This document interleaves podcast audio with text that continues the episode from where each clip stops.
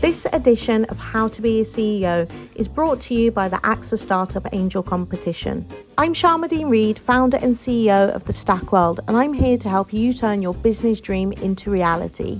There are six chances to win the competition, including two top prizes of £25,000, mentoring from myself and leading UK founders, plus business insurance for a year thanks to AXA go to standard.co.uk forward slash AXA Startup Angel for details on how to enter and complete your entry by the 2nd of June 2024. Good luck. Hi, I'm Lawrence Dallaglio, host of the Evening Standard Rugby podcast, brought to you in partnership with QBE Business Insurance. The show is available to listen to now and right up to the end of the season when the winners of the Champions Cup will be crowned at Tottenham Hotspur Stadium and the fight for the Premiership title will be decided at Twickenham. QBE is one of the world's leading insurers, and they will help your business build resilience through risk management and insurance solutions. Subscribe and download now wherever you get your podcasts. Thanks for listening. ES Audio.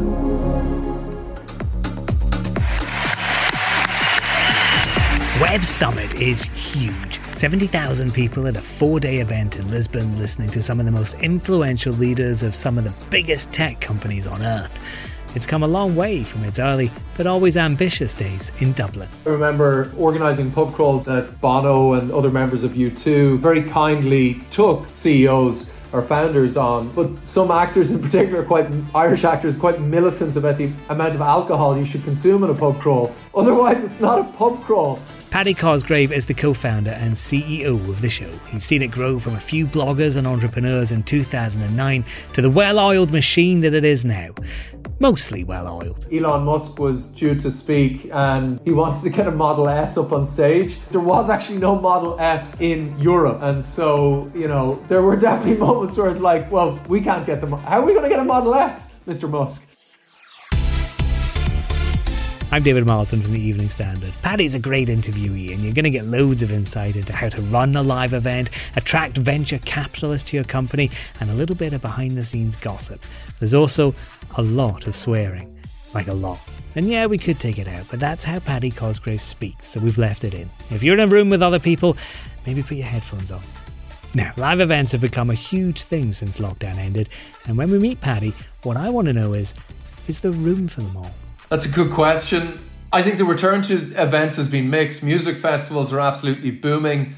Um, there's been a lot of consolidation in business events, so some of the bigger events seem to be thriving, and uh, perhaps people need now to be more discerning in the conferences that they go to, especially perhaps business conferences. You just can't be seen to go on endless junkets. Times are tighter, certainly in tech. So, you know, I think there's a maybe a rush to the existing big behemoths in the space.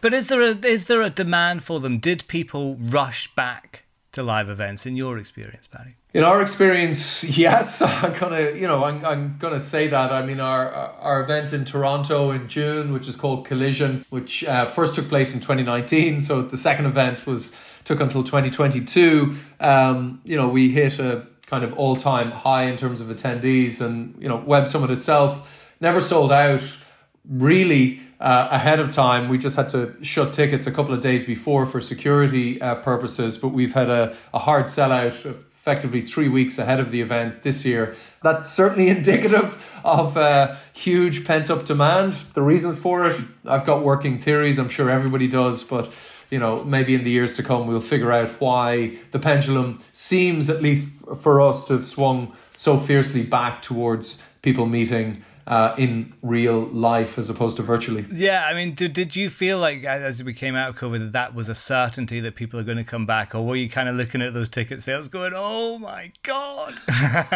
no, I mean there was definitely points where I thought, "Oh my god, we're now completely fucked." And, you know, we we'd spent a decade um, only growing. We're bootstrapped, so we'd only ever made profit, uh, and then suddenly we got to the end of uh, 2020, early 2021. Uh, and it was clear when we kind of s- stared at our 2020 accounts that we our revenue had collapsed by an incomprehensible amount of money. We had hemorrhaged, uh, you know, almost all of the money that we built up, uh, saved up over the years, and there was no certainty any events would return in, in 2021. And we were essentially running out of um, runway rapidly. And it's sort of in those moments that you get a sense for the people around you and how committed they are. You know, great kind of people and executives, I think when the going gets tough, they dig in and they rally around and they try and do whatever they can to rescue what was a terrible situation. Uh, by the time we got to, I think, July 2022, it was clear we could actually run Web Summit. Obviously, we didn't have a full year to put it together, to market it, to sell it, anything like that. Um, and we were allowed to have uh, 42,000 uh, kind of attendees, and we got right up to that licensed uh, limit. And this year we're back to a full kind of 70,000 capacity. But yeah, we've stared sort of business death uh, right in the face. I'd love to share my winning lottery uh, numbers with you, but uh, they they really had to do with timing. We just got lucky, you know. Perhaps we did a lot of things right. We took a lot of risks. We decided to keep everyone, um, and that carried immense risk. Had the pandemic rolled on for even longer, I think we would have flamed out in spectacular circumstances and 200 plus people would have lost their jobs. But since uh, things have opened up again, you know, we've increased our headcount by, you know, 25%. Uh, you know, we kind of went into COVID with about 200 odd uh, employees. We're now approaching kind of 300. So we've been very lucky. Uh, and we, we, we, we stuck at it even when it looked like um, we were fighting against all odds it's one thing to think about getting people to go back into live events and exhibitions and things, but what you know, a live event lives and dies on its delegates and the people speaking.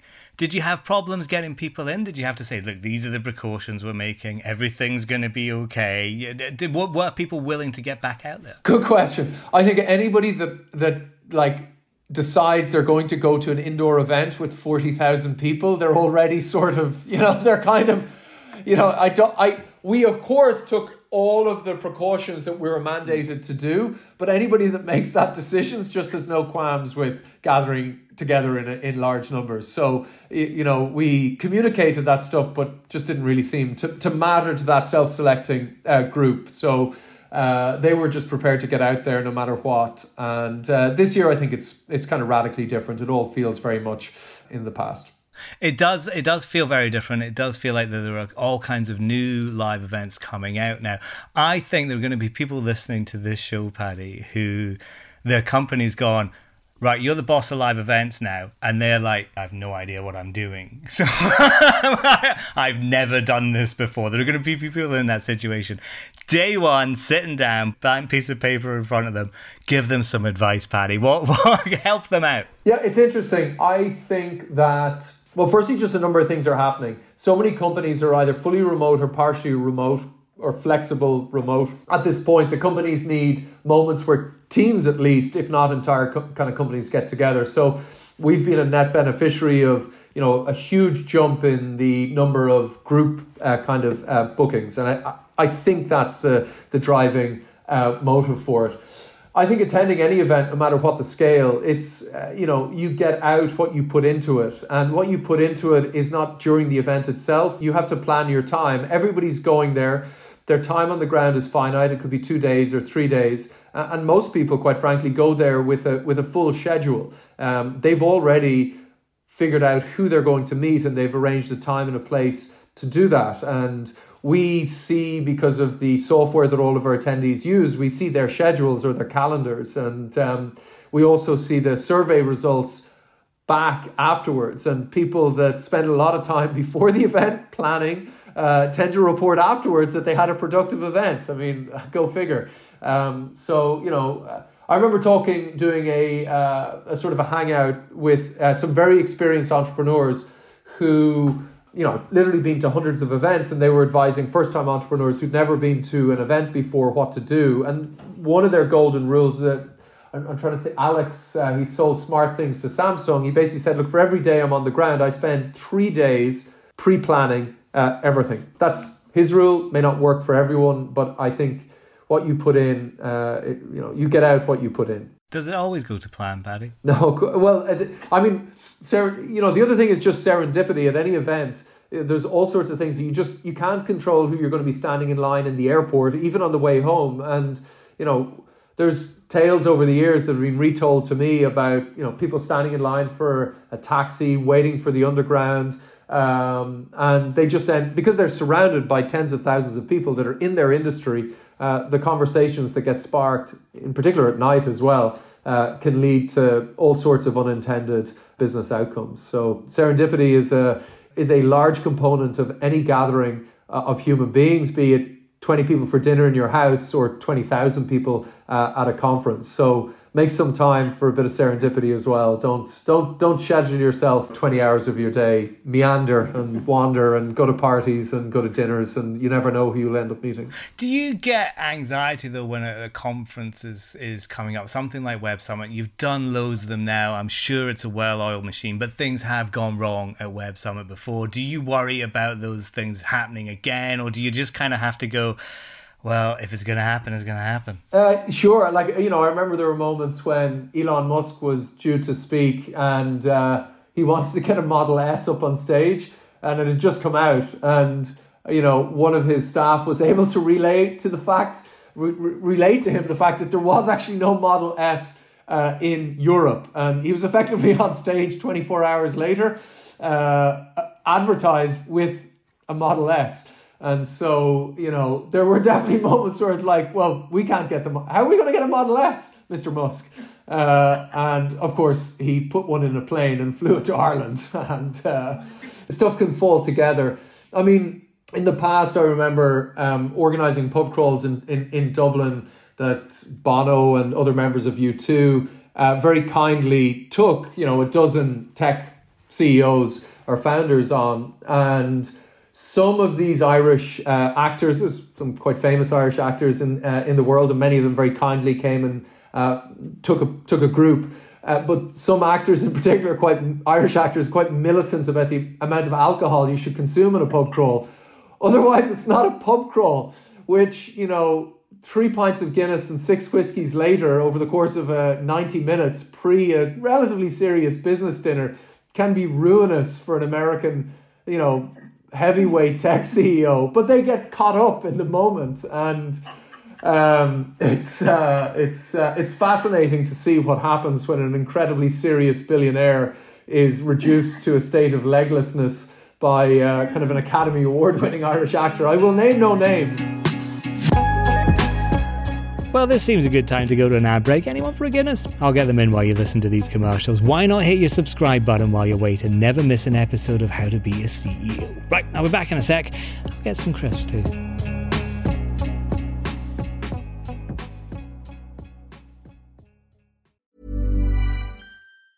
It's that time of the year. Your vacation is coming up. You can already hear the beach waves, feel the warm breeze relax, and think about work. You really, really want it all to work out while you're away. Monday.com gives you and the team that peace of mind. When all work is on one platform and everyone's in sync, things just flow wherever you are. Tap the banner to go to Monday.com. Ready to pop the question? The jewelers at Bluenile.com have got sparkle down to a science with beautiful lab grown diamonds worthy of your most brilliant moments. Their lab grown diamonds are independently graded and guaranteed identical to natural diamonds, and they're ready to ship to your door. Go to Bluenile.com and use promo code LISTEN to get $50 off your purchase of $500 or more. That's code LISTEN at Bluenile.com for $50 off. Bluenile.com code LISTEN. Hi, I'm Lawrence Dallaglio, host of the Evening Standard Rugby Podcast, brought to you in partnership with QBE Business Insurance. The show is available to listen to now and right up to the end of the season when the winners of the Champions Cup will be crowned at Tottenham Hotspur Stadium and the fight for the Premiership title will be decided at Twickenham. QBE is one of the world's leading insurers and they will help your business build resilience through risk management and insurance solutions. Subscribe and download now wherever you get your podcasts. Thanks for listening.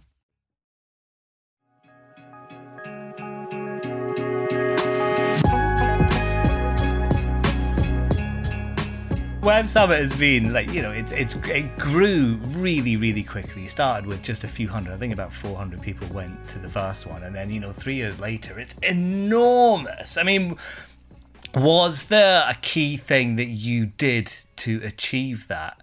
Um, or was it serendipity? Was it just luck? Building any uh, any event, um, especially you know if it's at the cutting edge of broadly say the economy, you're you're dealing with a lot of smart, busy uh, people, and they're relatively discerning, uh, and they don't come back to something that is a waste of their time. So if anything gives me anxiety, uh, it is that, and your event spreads by overwhelmingly by by word of word of mouth.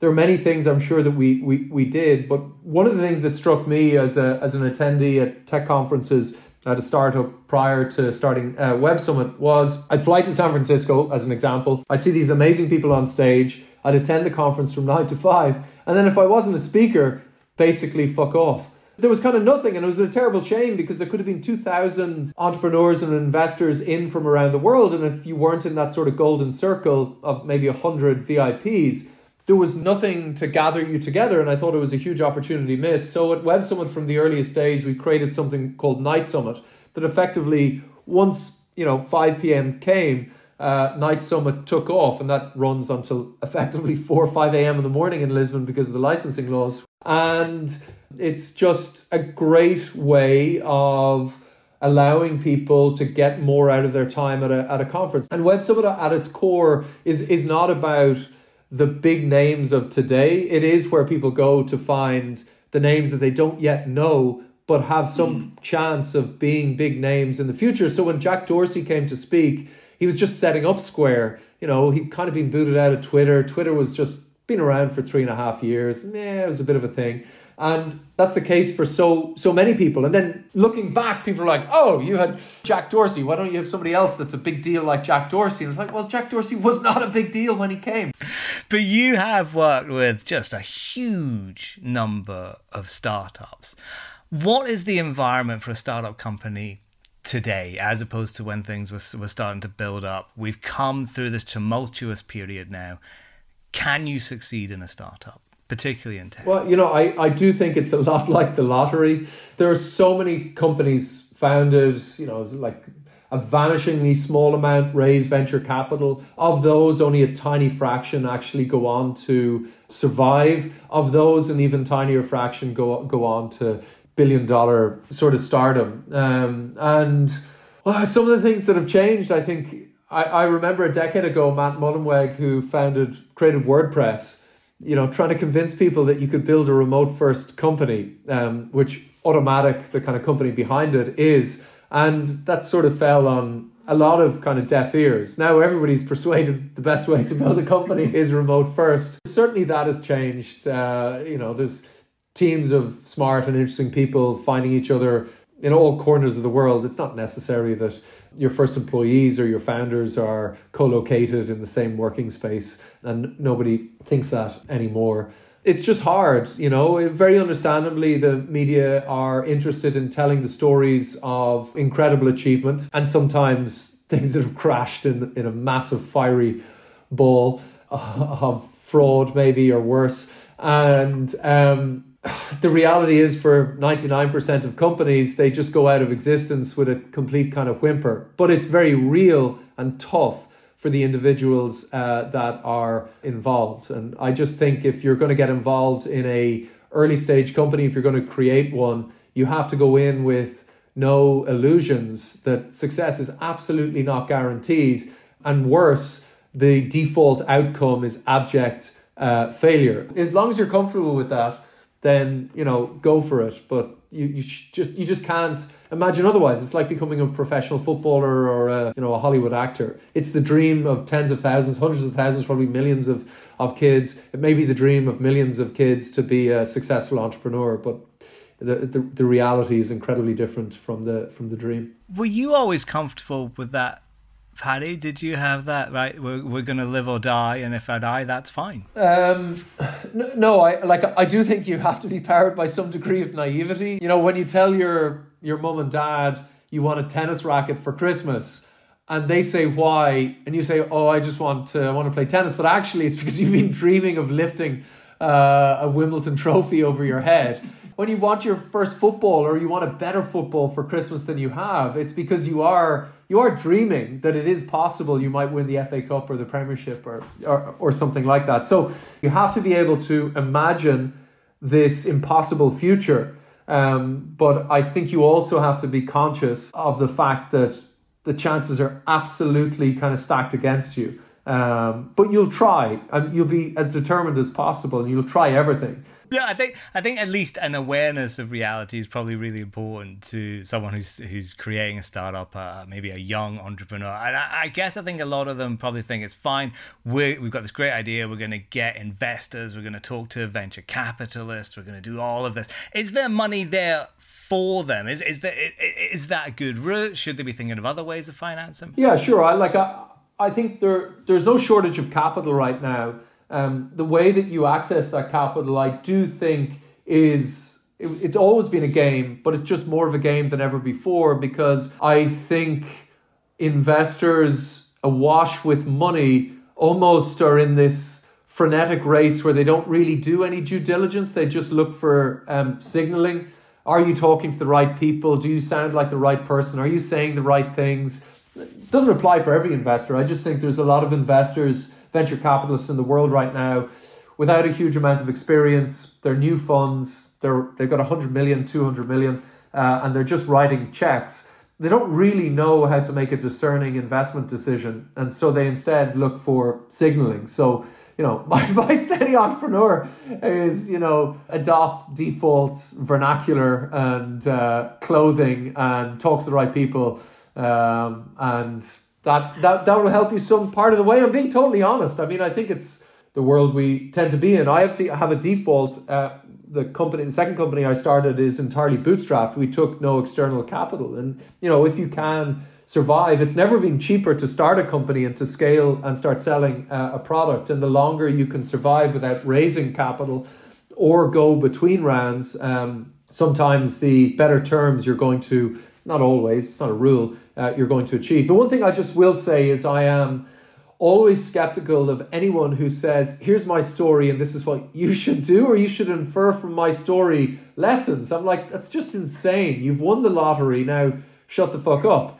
Uh, instead, I think what's useful is methods just for, you know, framing your thinking. You know, here's a way of kind of thinking through a problem. But you know, anybody who offers solutions, the uniqueness of everybody's business, the sector they're going after, the timing, their particular product, the uh, idiosyncrasies of their team are so unique that anybody who offers solutions is, you know, probably well intended, don't get me wrong, but just naive as to how the world actually uh, works. And I think you're much better off spending time trying to sharpening your thought process, how you approach kind of problems and think through things.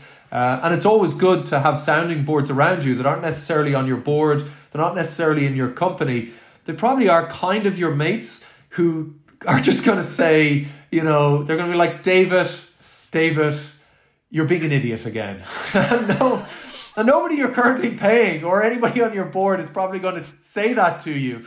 Uh, and so you just need the na- you have to have naysayers. You have to have your mate who's just like a total negative Nigel or whatever, you know, who's just you go to the pub and they're just like, oh, you're talking shite again.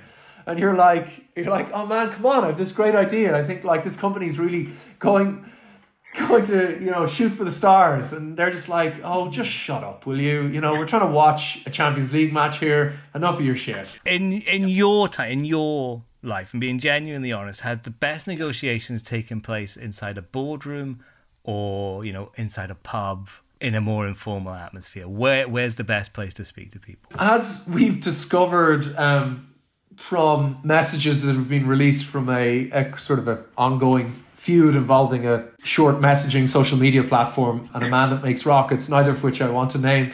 Um, some sometimes a lot of negotiation happens over uh, WhatsApp or equivalent messaging services. You can see, you know, like it's amazing Elon Musk messages Larry Ellison, and look, it's all relative. And he's like, "Hey, what's up, Larry? Do you want to invest in my kind of taking Twitter private thing. Larry's like, cool, what, like a billion or whatever, you know? And Elon's like, cool, bro. And like, you know, that's negotiation done and dusted. Um, you know, it's not, there are not many people in the world who effectively over WhatsApp are just like a billion, bro. Sound good? But yeah, a lot of, like, in truth, a lot of negotiations. It's depicted in TV series as highly dramatic and like people at each other's throats and trying to fuck each other over. And that's some weird 1980s version of like greed is good and Wall Street that's permeated into more uh, broader sort of representations of how business is done. But I, a lot of businesses, people that kind of get to know each other, trust each other, uh, and you know, you can agree to the broad strokes of, of something, and then okay, the lawyers go work out the minutiae of, of, of a contract. But it's succession and stuff is wild. Like this is not how the world. I mean, it's incredibly gripping. That's just not how the world works. In my view, how the world works is Elon messaging Larry Ellison saying, Are you in? Yeah, cool, I'll back you. And that happens all the time. And it happens in London, it happens in Paris. People message, they're like, Hey, David, I'm starting this thing. Do you want to throw some money in? And you're like, Cool. What about 500 euros? You know, it's all like, I'm not Larry Ellison, so you're not getting a billion. Um, so, anyway, look, that's, um, that's my view.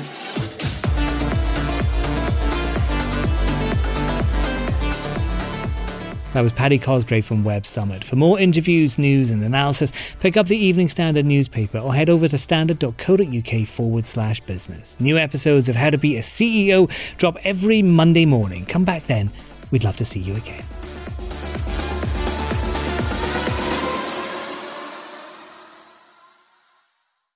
Hi, I'm Lawrence Dallaglio, host of the Evening Standard Rugby Podcast, brought to you in partnership with QBE Business Insurance. The show is available to listen to now and right up to the end of the season when the winners of the Champions Cup will be crowned at Tottenham Hotspur Stadium and the fight for the Premiership title will be decided at Twickenham.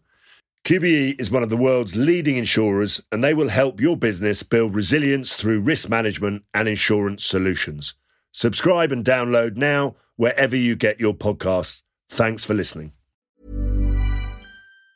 Planning for your next trip? Elevate your travel style with Quince. Quince has all the jet setting essentials you'll want for your next getaway, like European linen, premium luggage options, buttery soft Italian leather bags, and so much more. And it's all priced at 50 to 80% less than similar brands. Plus, Quince only works with factories that use safe and ethical manufacturing practices. Pack your bags with high-quality essentials you'll be wearing for vacations to come with Quince. Go to quince.com slash trip for free shipping and 365-day returns.